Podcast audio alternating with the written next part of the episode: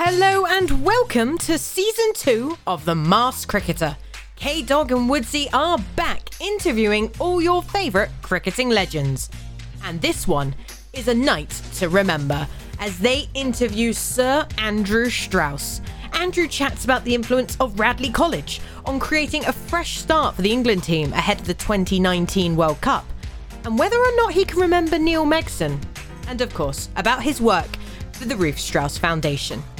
Today's episode and the live show are all about raising awareness and funds for the Lord Taverners charity.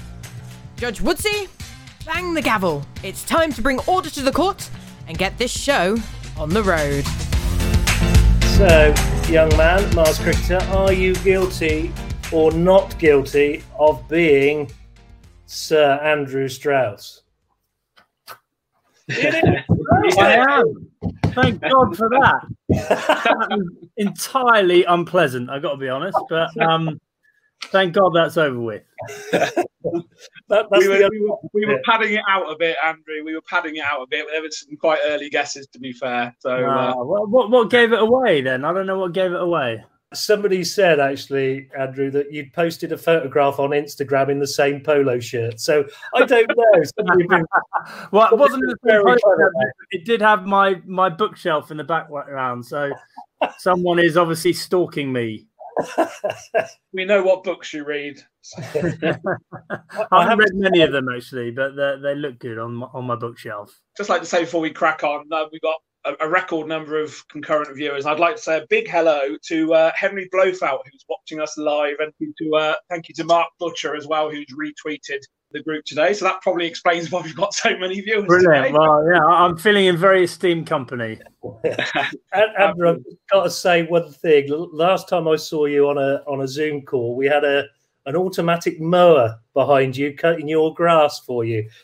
But I don't see a librarian do, doing No, but I, I do try and get, you know, basically, can I make my life as easy as possible for myself? So, lawnmower, vacuum cleaner, you know, the whole lot. Yeah. So, um, yeah, if if only I could get someone to sort of do my podcast for me, life would be very easy. Get the kids to do the cooking, maybe. Uh, no, I haven't quite got to that stage yet, but you know, I'm working on it. I- mean, first, first and foremost, uh, Andrew, thanks for joining us in your busy schedule. Really appreciate you being our No, absolute pleasure. director uh, of the new series. Just from me, how, how's it been the last few months for you? Well, Well, look, I, I mean, I think we've all been in the same boat, haven't we? So the start of lockdown, I think, was a really interesting time for me and for the boys. You know, I think uh, my reflection was, wow, I spent a lot of myself, a lot of my time rushing around doing stuff that maybe I don't need to be doing, and I quite enjoy just having a simple life for a while and. um, you know, having a bit more time with the boys. Towards the back end, I think the novelty of that probably wore off for all of us to one degree or another. And so it's nice. Well, I mean, obviously, we we don't know where we're heading over the next few weeks, but it's been nice to be out and about and um, doing a bit more, and obviously getting stuck into the cricket stuff as the domestic season and the international season got up and running. So you know, I think we've been lu- very lucky to see as as much cricket as we've had this summer, and there's been some brilliant cricket there as well, hasn't there? Um, but also, you know, obviously, without getting too sort of serious about it, it's been a tough, really tough summer for the sport. You know, lost over 110 million as a game, uh, with probably further significant losses coming over the next 12 months as as well. So that's not the sort of thing that we can stomach very easily, and and there's some probably pretty tough times ahead. Yeah, no, absolutely wise words indeed. I, I mean, it's it's been tough. I, I mean, I managed to watch a little bit of the the final the Bob Willis Trophy the other day, and I, I keep the left-handers union going. Alastair Cook's first innings was a real masterclass. I thought so it's superb. Did did you think that trophy um, actually worked through this season? I, I have a feeling it probably did. It was quite competitive and ended up in a in a game that could have could have gone either way, I suppose. Yeah, I think the the things. Look, I I mean, obviously it was cobbled together at the last minute, and it wasn't gonna. It was never going to be a full first class season by any means. But I think for the players who'd been firstly on furlough and then you know brought back and and sort of training, I, I think for them to have some competitive cricket and for them to get their teeth into something and for for it to feel like a, a really good solid competition to play in was great.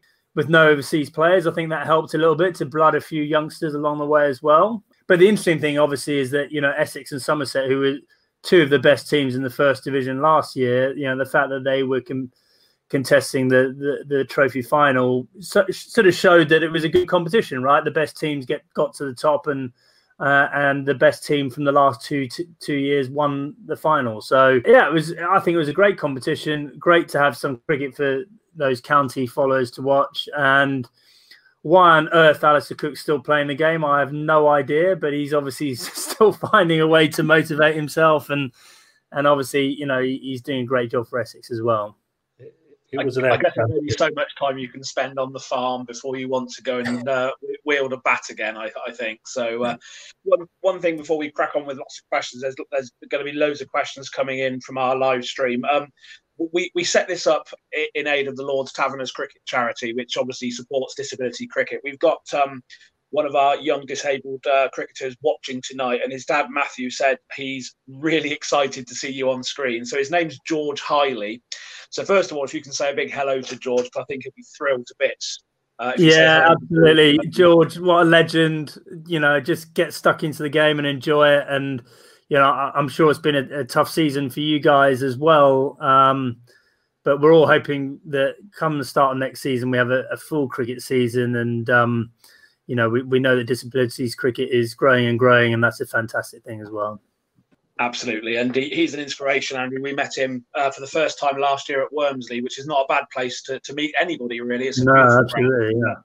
Um, and uh, through through the Masked Cricketer, we've uh, we've met a few uh, other young lads, and uh, you might not be aware, but we we've uh, we met a young lad called Crew um, just a few weeks ago. We had a charity game, um, and he'd never played cricket. He was watching his uh, his cousin um, playing in this game, and uh, Crew has cerebral palsy, and was told his mum and dad were told that he might never walk.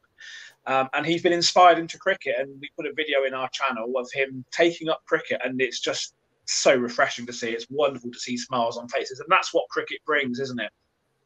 It does, and you know, I mean, it's a, it's a little bit of a cliche, but I think what we're seeing more and more is that cricket really is a game for everyone, isn't it? And you know, more and more girls are playing. Um, you know, very a number of different disability teams are playing as well, and um, as long as you keep the game simple, you know, ultimately at its simplest form, it's hitting a piece of leather with a bit of wood, isn't it? And um, it's very hard for people not to enjoy that. Um, and, and, that's one thing we've always got to be conscious of. You know, it, no matter how sort of you know complicated you make the game and how serious a supporter you are, whether you're watching international cricket or club cricket or county cricket, at its simplest form, cricket is just a fantastic way of a team of people coming together, going through highs and lows together as as a group, and um, and the great thing about the game of cricket for me is it's a game that keeps you incredibly grounded, doesn't it? Um, you know, there, there, are far more days of failure than there are of success, and and so the, the people that play a lot of cricket tend to be really good people generally. There's one or two exceptions, but generally they're pretty good people. I, I certainly know all about failure as a as a cricketer. Darryl, yeah. less, less, so, but yeah, me certainly. Um, I, I, I know a lot about failure and not too much about success, but. Uh, so we've got some questions coming in, which we'll, we'll get to later. But I know that we we wanted to sort of go through um, just sort of talking a bit about your your sort of career and your and your formative years. Um, Darryl, uh, particularly, I think you know talking about your links to Oxfordshire and uh, obviously Radley College and uh, and and what it was like growing up. Yeah, exactly. I mean, look, my, my route to the professional game was was not via any sort of professional pathway or anything like that. You know, I, I was playing uh, playing for my school at Radley and, and doing pretty well there. Uh, but I, you know, I wasn't one of these people that was playing much club cricket in the holidays, and it was uh, my coach Andy Wagner, who you know many people will have either know or have heard about. You know, he he sort of cajoled me into trying to make a go of it professionally, and he got me some trials that. Um, well, first of all, he got me involved in the Oxfordshire setup. So the Oxfordshire under 19, I played for that for for three years. Um, I think I'm right in saying my my first game for Oxford under 19, I got a first ball duck. My second game, I think I got a fifth ball duck, and then after that, I thankfully I'm pretty. I mean, you couldn't get any worse than that, but I did improve. And then you know became very much part of that under 19 setup for three years. Uh, played a few games for Oxfordshire in the senior team as well. Um, but by then I was at university and, and I got some trials with Middlesex and um, you know scored some runs and and from there it was very much sort of thrust into that professional cricket world very early, and actually, you know, I wasn't quite ready for it at the time, but I was very great, hugely grateful for for Wags for pushing me and giving me those opportunities, and you know, thankfully, I was able to take them. I was going to come in there, Andrew. Just um, obviously from your, your club perspective, you, you said you didn't play much club cricket, but I know you played at, at Press Steel. Um, any characters there that you you remember, or anybody you thought might have gone on and played the game more professionally?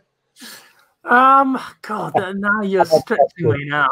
Um, That's a leading question. We know who you're trying to think of. I'm, I'm not. I'm, I'm, uh, was uh, Stuart Laudat might have been? Yeah, he was involved. Um, who else was there? God. Um, I'm trying to. Th- I'm literally. I, have had a bit of a mind blank there. Um, I, you know, I do remember the the cricket being very competitive. I remember a um, who uh, Neil Radford was around. He wasn't, you know, he wasn't playing for us, but I remember playing against him, and that was a real kind of introduction and experience. And he's quite frankly he sledged the shit out of me for for a couple of hours. Um, that to everybody, actually. Yeah, yeah, exactly. Um, and you know, I think that was a couple of years in my life where I was sort of, I suppose I was contemplating playing professional cricket, but I was sort of just sort of existing at that time, and um, and obviously pushing towards maybe playing for the Oxfordshire team. So you know, I think my my career and my life sort of took quite a, a sharp right turn. Firstly, when I went up to Durham University, when I was obviously playing up there, and then uh, when I became part of the Middlesex setup. So um, you know, really it, lovely time in my life because it's that coming of age time, 17, 18.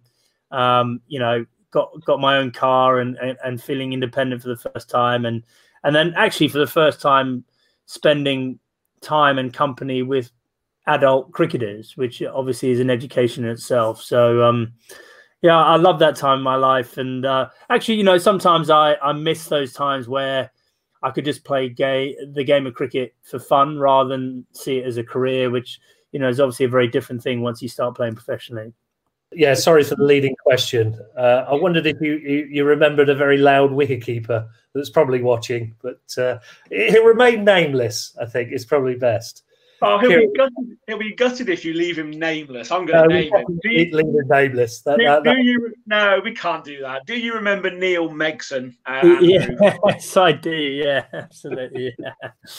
Yeah, yeah. Well, I mean, you know, he's not the, the only loud cricketer in the world, but uh, or, or wicket keeper, but um, yeah, yeah. That, it was a good education for me actually, and um, and there's some very good players around as well. Darryl, we've got loads of questions coming in as I as I thought we would do this evening. So um, we'll we'll ask a few of these first, and then we'll sort of go go back to to, to Andrew's career. First of all, we're really honoured to have uh, Harry Mack, Harry the Bunbury's joined us tonight. Yeah. I think he's already mentioned Radley being one of the best Bunbury festivals. Uh, uh, World class pitches at Radley. I mean, Darryl and I have got some experience of that coaching the uh, the under 18s. It was a fantastic setup at, at Radley, isn't it? Yeah, it is, and uh, of course, when you're at one of those schools, you never quite appreciate it because you just think that's normal, don't you? But uh, you know, I, they were great pitches to play on. Um, I got to be honest, I, I, I, didn't learn how to play spin until I left Radley because it never spun at all while I was there. So that was that was something that was missing in my armory when I left Radley. But um, yeah, not not just great pitches, but obviously great coaching and great commitment to the game. So, you know, over the winter indoor nets with Wags and um, some really good other cricketers that came out of Radley at that time. So, you know, Robin Martin Jenkins, Ben Hutton, Jamie Dalrymple, you know, some really top quality cricketers as well. And we all sort of spurred each other on. I mean, we're, we're very fortunate that we, we get to play at Radley a couple of times a year normally, and uh, and all the players that come through the Oxfordshire ranks, they, they they go into that pavilion and they see all the all the team pictures and they they see the images of, of yourself. I think captain in Radley for a few years. That that in itself inspires people. Do you still keep in touch with with Wags? Obviously, he was a, a key a key sort of role in your early career. Do you, do you still keep in touch with him? And uh, and how important was he to you? Yeah, very much so. I mean, I, I, try and go back to Radley once a year if I can, just to do a you know, a, a, a, bit of a coaching session on a Sunday morning. Uh, Wags and I are still very close, and and obviously he's still very involved, not just with with Radley but with Middlesex as well. So, um, uh, you know, he, he he's still looking for the next generation of of professional cricketers, either at Radley um, or as part of the the Middlesex setup. Um, just a, a, great guy, a great led. You know, I, I think it's interesting, isn't it? Because Wags taught me a lot about cricket um, but what he also did is he just instilled a love of the game in me. And, um, you know, maybe coaching in that age group, it's about that as much as anything. I, it's interesting watching my son who's who's gone through some of the age groups setups at, um, at Berkshire. You know, it's very serious these days, very young. And, um, you know, we've got to balance that. I can understand what it is. And, you know, to, you know, it, it's, you have to do the right things and you've got to get yourself in the right habits and get the right technique, but you've also got to really make sure you enjoy the game and savor those moments. You know, those great moments when you do well and you get 100 or you win a match nine wickets down or whatever. You know, that that is the game of cricket, and that's why no other game can compete with it. I'll, come in here, Andrew, if I may, because I, I, know you, have had the influence there of Wags. When you went to Middlesex, was there any? We'd heard from Mike Gatting saying there was one or two people there that inspired him. Was there anybody in particular there at Middlesex that helped your game push on, or, or was just you know a really good guy to have in the changing room? Well, look, I think for me, uh, someone who you had never really seen himself going on to play professional cricket, it was incredible to be in that Middlesex setup at that time. So, you know, that was the back end of the great Middlesex era, and we had Angus Fraser and Phil Tufnell and uh, and Mike Gatting himself, Mark Ramprakash, uh, Justin Langer. I, I, was just like a sponge. I was like, you know, I, I want to see what makes these guys tick what is different about them to me? You know what can i learn off them every time i'm in the net or watching them bat or you know if i'm lucky enough to play with them? And so in the early days i think gat was great. He sort of he took me under his wing a bit as did don bennett who you know many people will know is just a legendary middlesex coach. Uh, he saw something in me uh, but the real, and you know, Angus Fraser is one of my great mates. You know, um, Mark Ramprakash just such a brilliant batsman. But but the guy that really was fundamentally important to my career development was Justin Langer. So, you know, he was a obviously a left-handed opening batsman, a nuggety player. You know, not not the most sort of talented, but made the most of everything he he had uh, you know very driven and, and committed and did his fitness and just you know just just a great guy to spend time with. Um, and you know i think in those days it's maybe less the case now but in those days if you wanted to play international cricket you had to almost separate yourself from the rest of the, the county game. You know the county game was not soft but i think they were it was pretty comfortable. And so justin langer pushed me and he would you know, he'd encourage me on days off to come in and, and do some nets with him and do some bowling machine work and just just really sort of smooth over my rough edges. And um, without him, I I definitely wouldn't have made it. I've probably alluded to this before, but the the series, um, the Australian series on on Netflix about the Australians and, and, Justin Langer, he came across as as somebody very passionate, didn't he? And understanding the game and understanding his players really well. So uh, that for me is a is a must watch for uh, for a lot of youngsters going about their their trading cricket. I think it was excellent. Uh, did you manage to get a glimpse of that or yeah i did yeah i watched it and you know it's great to see uh, well i think we all enjoyed seeing behind the scenes of that australian team and um, you know one thing about jl was you know he's he, he's a very principled guy right and he um, he's incredibly proud about Australian cricket, and um, you know, for him, it, it is of course he's you know incredibly competitive and desperate for Australia to win, but it's about doing it the right way as well. And um, so he he was the right coach at the right time for Australian cricket. You know, he's got a bit of a temper on him, and he, he's pretty intense. And, and so at times at Middlesex, a lot of the players found that hard. Um, you know, I remember him coming coming in one day after getting a low score at Lords and we all had our like the the the Lord's teas like it's legendary. You know, you got all these sandwiches and cakes and stuff like that. and he picked up the, the big tray of cakes and went, "You guys don't deserve any cakes," and he just got it and chucked it all against the wall, and it was just dripping off the sides of the wall, and his helmet went flying over the room and, and whatever. But um, you know, just that commitment to his job, you know, and he was desperate to be as good as he possibly could be at his job, and he was desperate for Middlesex to do well uh, alongside that as well. I'm just imagining what he what what Mike Gatting might have thought if he'd been in the dressing room when uh, Justin threw the cakes along. We've had Gatting on in the last series, and he, he said that it's not a myth. He does like his cakes and his donuts. He said so live on our show, so he wouldn't have been happy with that, would he? No, what, I mean, Gat would have been licking them off the walls. That's what he would have been doing, definitely. Yeah, but you know, Gat in in his own way was you know a phenomenal player and, and a great example as as we all know, is to you know phenomenal batsman. So you know, I think we had a lot of different characters at Middlesex. It was a pretty tough environment, like you know, very quite a brutal, honest, quite hierarchical uh, dressing room, um, and so and one that didn't suffer fools gladly. Um, so I think for myself and a couple of the other young cricketers, it was a tough introduction, but it, one it was one that toughened us up very quickly. And, and obviously, if you want to go and play international cricket, you need that as well.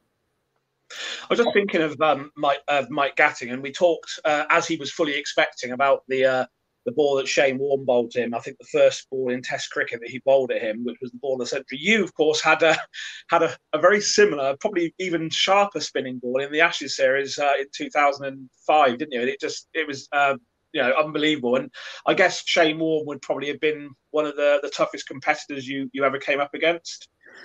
Yeah, I mean, he was just a nightmare for, to face, you know. And uh, there are so many things about Shane Warne. You know, obviously he was a brilliant bowler and he, he had so much uh, subtle variety and he could turn the ball so much. But uh, as we all know, it was the character, wasn't it? You know, he was the conductor on the pitch. He was running the show.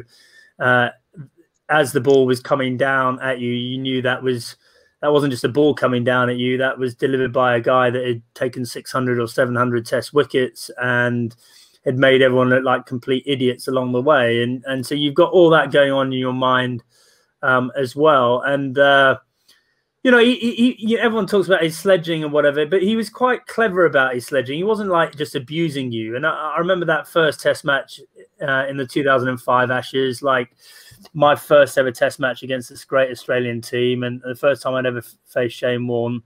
Uh, and you guys may remember we bowled Australia out pretty cheaply, like for 180 odd or something. And Marcus and I went out into bat, got through till tea. And as I came out after tea, walking down, you know, through the long room and out there, Shane Warne just sort of sidled up to me and went, "You're right, Daryl. You're right, mate." I was like, "Yeah, yeah, fine, thanks, mate," and just walked on. And then every over he come up, Daryl, you going all right? You, you seeing all right today, mate? And I was like, just like, why are you calling me Daryl? And then it sort of suddenly dawned on me he's calling me Daryl after Daryl Cullinan, who, as we all know, was a guy who never got more than 10 runs against Shane Warne. And what, what he was implying was that I was going to be his bunny in the 2005 Ashes series. And having faced, you know, I then faced a couple of overs of his bowling, and I was thinking to myself, I am going to be Shane Warne's bunny in this series because I have not got a clue how to play this guy. You know, I, I knew how to play leg spin, but he just, his angles, the way he bowled, I just couldn't. Ooh, we have a little freeze. Little freeze there. Let's hope uh, he comes back. Um, while, while that's frozen, I, I, will just mention the reason we are obviously here again tonight is to make any donations you possibly can, no matter how small, to our Just Giving page and search the Masked Cricketer. Um, obviously, we're in a situation where we're up to about 2,650 now, um, which has been a fantastic effort and achievement. And obviously, we're now uh, 1,100 on our Facebook group. So, which means I haven't quite looked into um, when I can actually jump out of a plane, but I will do that in the next week or two to see when that can be possibly done. So, watch this space. We will uh, do that if if we possibly can and and and record it uh, and try and get it on here. We're trying to get the Masked Cricketer back. I, I think we we we're doing that now. So welcome back, Andrew. Welcome. Thank back. you. So uh, you know, we, we love we, we, we filled a gap. We filled a gap. We mentioned uh, just giving page. So uh, it just it just shows that we throw this together, doesn't it? Yeah, exactly. you know, yeah, we find a way through. But um, we're, we're very proudly amateur, Andrew. We're very proudly uh, amateur. That's all good. I like that. Um, but yeah, so you know, Shane Warne was just a, a brilliant guy to to be able to play against, and um, I, I think my greatest challenge as an international cricketer, and and the few times that I was able to score runs against him, you know that, that makes you feel very satisfied because you know you've you've done against the, the literally the best of all time. I, I, was gonna. I just mentioned that somebody mentioned it wasn't Daryl after Daryl Woods because he he would have bored the pants off of Shane Warne if he uh, and blocked it for Britain, but uh, probably without Definitely. without success. I'm suggesting, but uh, uh great great story.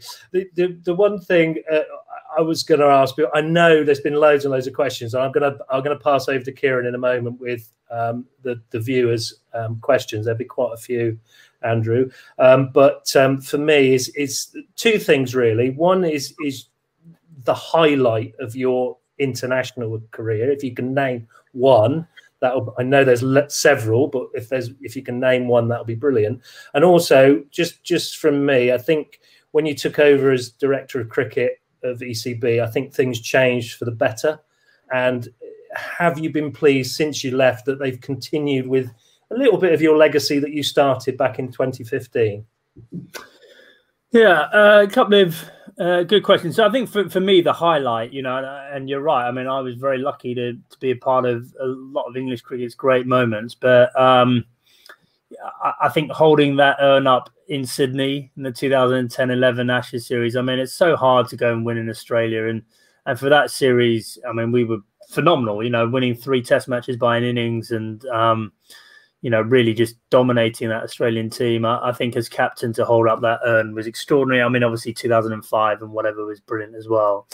And then as, as far as director cricket, look, I, I think I, I came in there very much with a, a single focus to win the 2019 World Cup. I was just so irritated and frustrated in 2015 to see us repeating the mistakes that we made back in my time. You know, I, I played in two World Cups, 2011 and 2007, and you know, in truth, probably I, I shouldn't have been part of that team. And I, I just I'd seen us play a, like a, literally a different game to everyone else. You know, we were we were hesitant. We were you know trying to hit ones and twos when everyone was trying to hit, hit boundaries. So I, I, just felt like we had a real opportunity for a fresh start, and um, and obviously the 2019 World Cup being in in England, you know, a great a great chance for us to to move things forward, and and obviously to see that plan kind of go through and, and, and for the guys to play as well as they did in the 2019 World Cup was was just brilliant. Um, I, I, think we've got a lot of talent in this country. I, I, think we're pretty well set up to be a top three team in the world. I, I think we're probably getting a bit complacent about our our success. You know, I, I think um, everyone kind of is taking for granted a little bit now, and and we need to sort of double down and and increase our efforts because for us to beat the likes of Australia and India on a consistent basis is never going to be easy for us. Um, Andrew, just um, re- regarding the World Cup and also just um, over the last few years un- under Eoin Morgan, uh, a lot of people say that as a one-day captain, he, he's one of one of the best one-day captains that England have had. I mean, he, he some of the some of the tactical uh, stuff that he does is is it's just amazing, isn't it? And he, he was really instrumental actually um, in in that successful spell that brought the World Cup last year. Yeah, he was, and you know, I think one of the things I remember when I sat down with with him, and it was Paul Farbrace right at the start of the journey, and I, you know, I, my message to them was, listen, you know, one thing we have to learn is what we've done in the past. Just we just can't repeat that. So we've got to go down a different path, and the, the first thing we need to do is try and see why, where our ceiling is. Like, let, let's just go out and try and play this game in a completely different way and so, who says 300 is a big, a good score? Why, why can't we score more than that? And um, you know that I think that was like music to the ears of Eoin Morgan, and he took it on. And, and obviously, we we selected a slightly different team. And you know, over the four years, he never diverted from that sort of attitude, and and he embodied it. He played that way himself. He was able to take risks.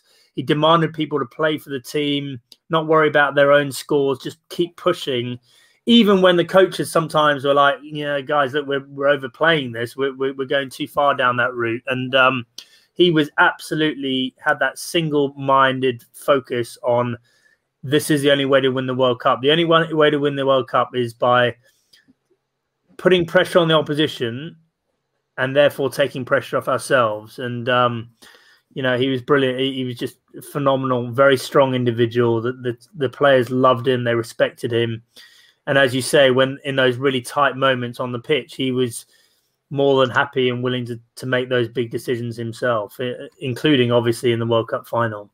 And, and as you say, it, the, the, the way they went about their cricket, it was just uh, you know even even in defeat, which was quite rare. Even in defeat, you were you were guaranteed absolute entertainment, weren't you?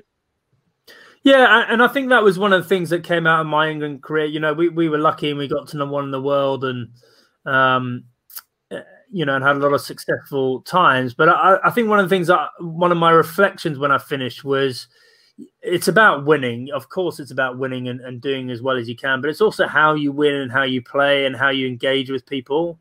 You know, if, if you wanted to be remembered as a great cricketer or as a great team, it's about it's about playing entertaining cricket. It's about taking the the game to the opposition, and it's also about engaging with the the, crowds, the fans, the media. Um, and being approachable. And and I think the the, the team that Morgs did did all of those things, and that's why it will go down as one of, if not England's greatest ever uh, white ball team fantastic. And I, I remember seeing just videos, even just locally, of of of the the, the way that it inspired kids. You know, we, we had lots of um, county age group cricket going on at that time, and there were videos from all over the country with with, with kids watching that that final and uh, that super over, and uh, just the inspiration that that that, that gave for everybody. That that can only be good for cricket. And I guess that the lockdown this year has kind of been a bit of a setback, but the ECB have done fantastically to get as much cricket on as they have this year for us. Yeah. Well, I mean, that literally, that's the first time I've ever heard the ECB praise for anything. But I, I totally agree with you. You know, I think they've they have done an incredible job, and um, yeah, I, I, I mean, it is a shame that we weren't able to build on the 2019 World Cup this year, and, and hopefully we're able to do that next year. But um, you know, just to have the games being played this year and, and to have recreational cricket back on and yeah, I just hope that we're able to have a, a full, uninterrupted season next year. And um, yeah, I mean, it, it, potentially it's a really big season um, with India coming over and whatever. So uh, fingers crossed. You know, I think um, you know th- there's a lot to be optimistic about with the game in this country, and and for me personally, and I know this isn't everyone's sort of favorite thing, but I think the start of the hundred competition is is a huge step forward for the game in this country and is going to make a massive difference over the years. Um, so uh, the sooner we get that up and running, the better. Um, and uh, and you know, but we've also got challenges, and, and the the immediate challenge is the financial one that we need to overcome. Yeah, absolutely. I mean, I, I made no secret. I was very much on the fence with that, but I guess it's something, particularly after this year, that it, it needs to be tried. I guess because at the end of the day, it's all about um, the survival of cricket, isn't it? Um, Andrew, I'm going to go through if we can. Um, we've we've had as as expected um, loads and loads of questions. I'll try and get through as many as we can. I uh, don't want to keep you on here all night for obvious reasons. You've got uh, kids to sleep, put to bed, and such like. Um, first of all, just a big thank you to everybody that's uh, sticking with us. We've had a few little freeze problems, um, but not too bad. I think Judge Woods keeps sort of catching us up. He's buffering and then catching us up, but. Uh, I'm gonna he, looks like he's a bit behind the pace generally. Is that right? Yeah, well, that's that's generally how his innings are normally yeah, as well. Actually, he is very often behind the pace. So we've got loads of questions. As I said, I'll try and get through as many as we can. One of one of our number one fans who, who has been watching from from episode one right back in March, Matthew Lee. It's a, it's a simple question, but it's one that might be a tough answer. Your you, your best innings for England that you can remember. Your personal best innings. Uh, well, uh, I don't know. Two that stand out, you know, in terms of like individual pride. You know, I think the the hundred I scored in the first innings of the 2005 Ashes at uh, match at the Oval. You know, such a huge game and like so much pressure on us to obviously not to lose that game and to to, to go out and and and take home the series. Uh, you know, for me to get 100, and it wasn't an easy 100. Like I think, you know, we were losing wickets at the other end. I think that that was a one that I was really proud of. And then for, for me personally, the the hundred I scored in Napier, where effectively my you know my place in the team was if I didn't get 100 in that innings, I would have been dropped. So you know that's where you're digging as deep as you possibly can dig, and you know deep deep down asking yourself the question, do I really want this? And and you know finding a way through. I, I think that was a sort of personal battle with myself more than it was with the opposition, and I was I was able to come through that. Um, question from Paul. Now, obviously, you you you know cricket, English cricket, probably as well as anybody in the country. Um, of the of the of the young crop of English cricketers coming up, who, do you think um, is sort of best placed? This is a tough question, actually. Who do you think is best placed to really push on to become our next truly world class player? As if we haven't got many already. Um. Well, you know, I always, I always a bit reticent to sort of lump expectation on young players, but I, I, do think you know from everything I've seen of Ollie Pope, I think he he's going to be an absolute superstar. Um, you know, I, I, know he's injured again now, but he he's got great technique. He's got great temperament. Uh, he, he seems like he's good against both seam and spin. Uh, you know, his first class averages suggest he, he can do it in all conditions against all sorts of players. So you know, I think he he's one definitely to look out for. Obviously, you know, Zak Crawley's had a, a phenomenal step forward this summer, but I think he's still got some work to do technically. Um, uh, and then you know, on the on the bowling front, I'm not 100 percent sure. You know, a lot of people talk a lot about Ollie Stone, how how much talent he's got. Ollie Robinson, I, I think they there's a lot of people that say he's he's going to be high quality. Um, and Virdi from from Surrey, you know, a lot of people said he's got ability, but uh, you know, we we've struggled to produce world class spinners over the years, and and obviously, if we can find one, that's going to be a massive step forward for us. With regards to spinners, do, I mean, do you still think? I mean, I don't, I don't like putting anybody on the spot over certain players. Do you, do you still think that um, Adil Rashid's got a, a, future in Test cricket? He's obviously fantastic in the in the shorter form of the game. Uh, I know he had a, a, spell where he didn't play so much red ball cricket, but he is he is an exceptional talent, isn't he? Yeah, I, I think he is. Although I, one thing I would say is like you know it's a bit like Jason Roy coming into the test team on the back of great one day form. I mean, increasingly they're completely different games, aren't they? And for a leg spinner to have sweepers out on the boundary and whatever. Um, I mean, Adil is a very high quality bowler. Um, I don't personally think he can play as our only spinner. I, I think he can play as a second spinner, um, you know, probably in subcontinental conditions or if if you play at Sydney or something like that. Um, so, uh, but uh, deep down, does he really want to do that? Does he really want to slog his way around bowling overs and overs and overs in four day cricket for, for, Yorkshire? I mean, he hasn't really done that for the last couple of years. So, I, I, think when push comes to shove, we may see him play a couple more Test matches when the when we're in the subcontinent. But I think we've probably got to look elsewhere, actually. Right. So, Andrew, I'm, I'm hesitant on this one, but I'm going to ask it. Um, what was it like uh, as captain to to captain? Uh, such mavericks as uh, Andrew Flintoff um, and uh, and Mr. Pietersen? Uh, well, I knew that question was coming at some point. Uh, so, well, I, I think a few things to say. I mean, with both of them, you know, they both had that X factor, right? So, in big matches, in big moments, you kind of expected and you knew that they would stand up and that would be their stage to deliver what they were capable of doing. So, you know, they were absolutely priceless in our team. And um, you know, any anyone who said who would, you know, hint that I didn't think either KP or Fred were brilliant cricketers are way off the case. You know, that they were both phenomenal in their own way. Uh, Fred as a a talisman for for the team, but also to get the crowd in the game, and as a bowler in particular, you know, I, I just don't know a single international player that enjoyed facing Fred at his best. He was phenomenal. Um, by the time I was captaining him, he had a number of injury issues that he was contending with, and he was sort of in and out and whatever. And um, so, you know, I, I, was unfortunate I didn't get to to captain Fred at his best, which I would have loved to have done. um, excuse me. As far as KP is concerned, I mean, you know, as I said, he was just phenomenally brilliant, and he could take the game away from it. And, and and again, almost the better the bowler, the more he would he would go at them.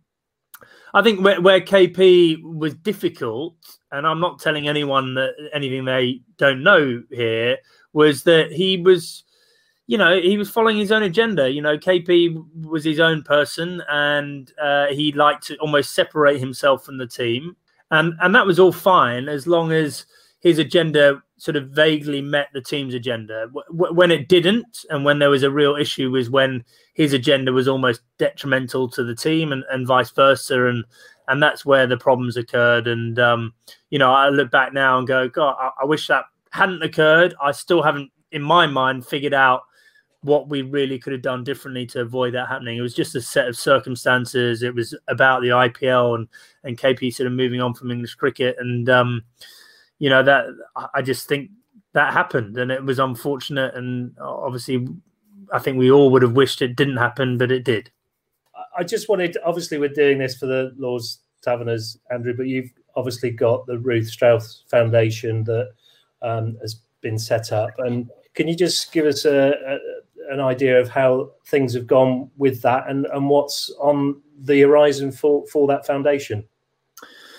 Yeah, well, thank you for giving me the opportunity. I, I mean, uh, you know, everyone listening to this will know my personal story. My, my wife Ruth passed away from uh, a, a, rare form of non-smoking lung cancer in uh, December 2018. Obviously, you know, incredibly shocking for for the family. Um, and you know, I think pretty soon after that, I, I sort of sat down and kind of you know, I suppose felt like how, how do I make something positive come out of this situation? And how can I keep Ruth's spirit alive? And how can I do something that she'd be proud of? And um, and so we launched the foundation with two aims: one to fund both awareness and research into non-smoking lung cancers, which is you know unfortunately it's growing, and that you know that although it's only ten to fifteen percent of all lung cancers, it's in the top ten of of, of all cancers in the country. So it's, it's, something we should be taking a lot of care of and att- paying attention to, and it's, it's massively underfunded.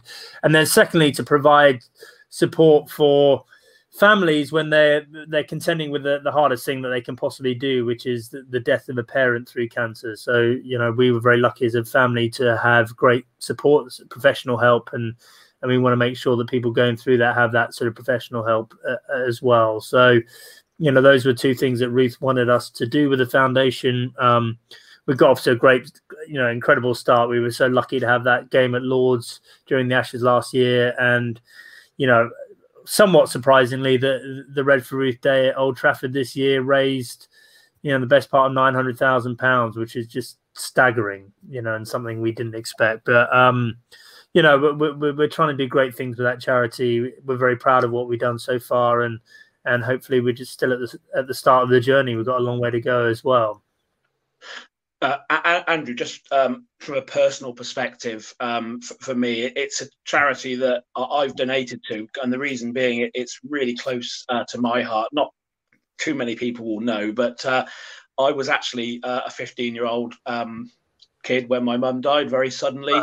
Um, yeah. and, there was there was no support for me. I, I kind of stayed strong to support my dad because he was obviously sort of devastated and shocked, and uh, I had a kind of delayed reaction. Really, was, it was almost like my my sort of mental self uh, sort of shielded me from from what had happened um, to sort of look after and protect my dad. Uh, yeah. and then it hit me later. Uh, and I think had we had that sort of support mechanism uh, back in the in, in that time, it was 28 years ago. It's still very raw to me even to this day. But uh, as a child, losing a losing a parent, it, it's it's something that that a child shouldn't have to go through at that age, isn't it? And, and to have that support network in place and, and, the support that you're doing with with, with your foundation, it, it's going to be so important for youngsters, isn't it? Yeah, I mean, you're so right. And look.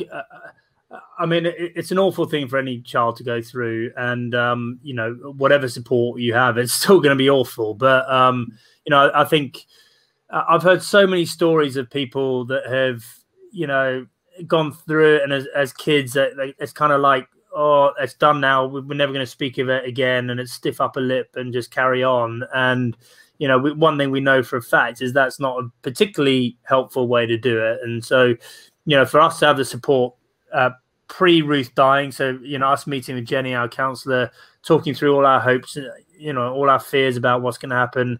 Really having a good conversation about how best to support the kids through this, and um, and then I still check in with Jenny once a month. So you know, the kids aren't working directly with her, but I'm kind of working with them, or she's working with them through me, and um, you know, they're they're they're doing great, but they'll still have their bad moments, and um, and it's important that I'm I'm comfortable with that, and in some ways I encourage it. You know, what one thing we can't do is just sort of bury it deep down and pretend it's not there because that's when it comes out sideways down the track.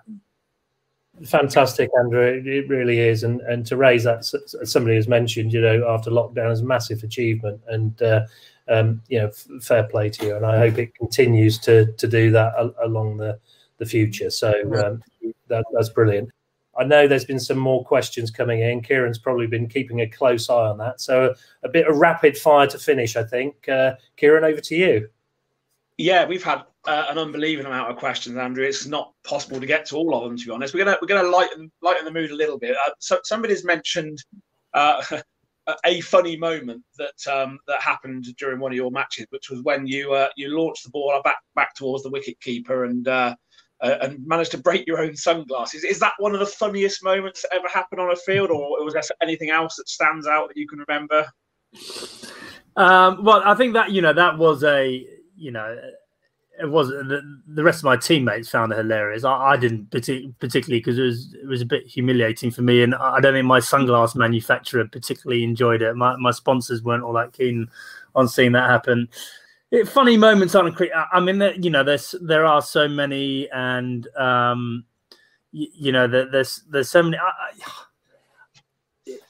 am not going to go into it, but you know, just some great moments playing with Shane Warne. You know, I just every time we played with him, it was like a, it was literally like a performance. It was like being at the Royal Opera House or whatever, and um, you know that that was a great thing. But I'm not going to go into it now because I know this is rapid rapid question time. yeah, just just another couple to finish. Um, so a quick one from Matthew Bowden. So Oxford Downs hosted our uh, charity match. He just wants to know if you remember playing a match Oxford Downs once. And, yeah, uh, I do actually. Yeah, I mean, you know, all those sort of making my way around the the, the sort of Oxfordshire circuit and uh, and playing in those different different grounds.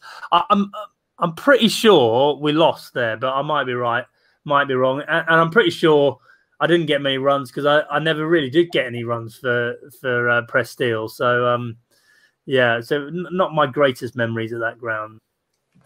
Paul Fowler said, uh, "Tell Sir Andrew to tell his children to stop maxing out the Wi-Fi." so, I'm afraid that is happening. My my son is upstairs uh, playing Fortnite, and I apologise for that. I think it might be. I think it might be Daryl's tech, to be honest. I don't think you were, Andrew. But were you still playing and in the slip cordon when uh, when the chef caught one in the nether regions and Joe Root thought it was hilarious? I think you'd finished by then, hadn't you? I, I think I was out of the game by that stage. Yeah, um, yeah. Cookie sort of, you know, like he just nipped into my spot, didn't he? First slip, and and then you know I, I finished with you know, 7,000 runs and 2,100 and pretty happy with my performance. And then Cookie's just gone and blown that completely out the out the, the window. So, you know, whenever I see Cookie, uh, I'm reminded that he's basically a pain in the ass. He makes me look exceptionally poor. I, I think I had the most catches for England, and now he's overtaken me in that as well. So yeah, you did.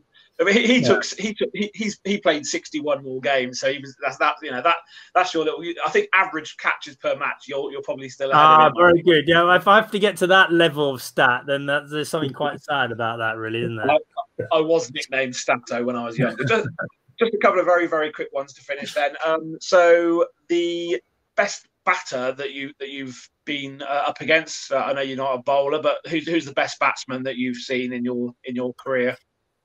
Oh, you know, uh, who am I going to say here? Look, I, I think Sachin was just a complete player, and he was just brilliant. Uh, him and uh, Kallis were the guys. Uh, in fact, uh, the one who's who's most sort of underrated is Sangakkara. Who's you know, if I had to clone a left-handed bat to to try and emulate, it would be him. Um, so all three of those are brilliant. But I just love playing against uh, Brian Lara. I mean, you know, as as a kid growing up in the the sort of early to mid '90s, he was just a genius, wasn't he? And um, and he he had that bit of extra. Yeah, you know, it wasn't a technical genius. He was just uh, just he, he lived on a different planet at times, and um, it was just a real pleasure to share the same cricket p- pitch as him and and see him in action. Just a couple of final sort of things from, from me and from Daryl. Well, we still sort of look at you as uh, a, as an Oxfordshire sort of person. We're very proud of you, and obviously you may remember this. You probably probably don't remember it. Um, that you actually met us. You met the Oxfordshire under 19s uh, at the WACA back in 2010. It was the, it was the only game in the series that you ended up losing, and I think uh, do you want to blame us for that one? Well, I've got to blame someone, it might as well be you, as either you or Mitchell Johnson. So I, will take you over Mitchell. Um, yeah, but you know, look, I mean, as you guys would have seen, it's just such a great place to go and watch Ashes cricket, and and you know, the, the more than anything gives you the the the the real understanding of why it's so hard to win out there. You know, that quick bouncy pitch, obviously, the you know, it, it's very foreign for us, and um, and that's why I'm so proud of what we did out there on that tour. It's just incredible with an incredible incredible group of people that I, I'm so close to and will remain close to for the for the rest of my days.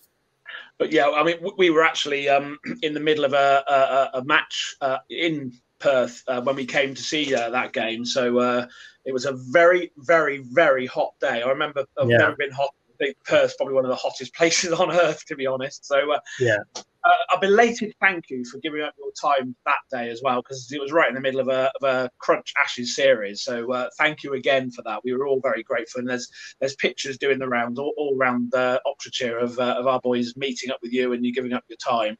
Um, just uh, very very finally, um, advice for young up and coming cricketers. We've got one up and coming cricketer that we're all very proud of in Oxfordshire, James Coles, who uh, at the age of 16 has just made his debut for Sussex. Yeah, wow, what a, what a great start. Yeah, exactly. Um, well, look, you know, I, I there are all sorts of sort of cliches that you could say. For me, if I'm looking at a young cricketer as to whether he might make it, I'm not looking at, you know, his technique or or anything. You know, the one thing I'm looking for is how quickly does he learn? So does he learn from his mistakes? Um, and does he gain experience every time he goes out to play? You know, I think uh, Shane Warne said that thing about Monty Panesar. He hasn't played 47 test matches. He's played one test match 47 times. And, and I think there's a grain of truth in that. You know, the best players are always learning and evolving and, and becoming a better version of themselves. So,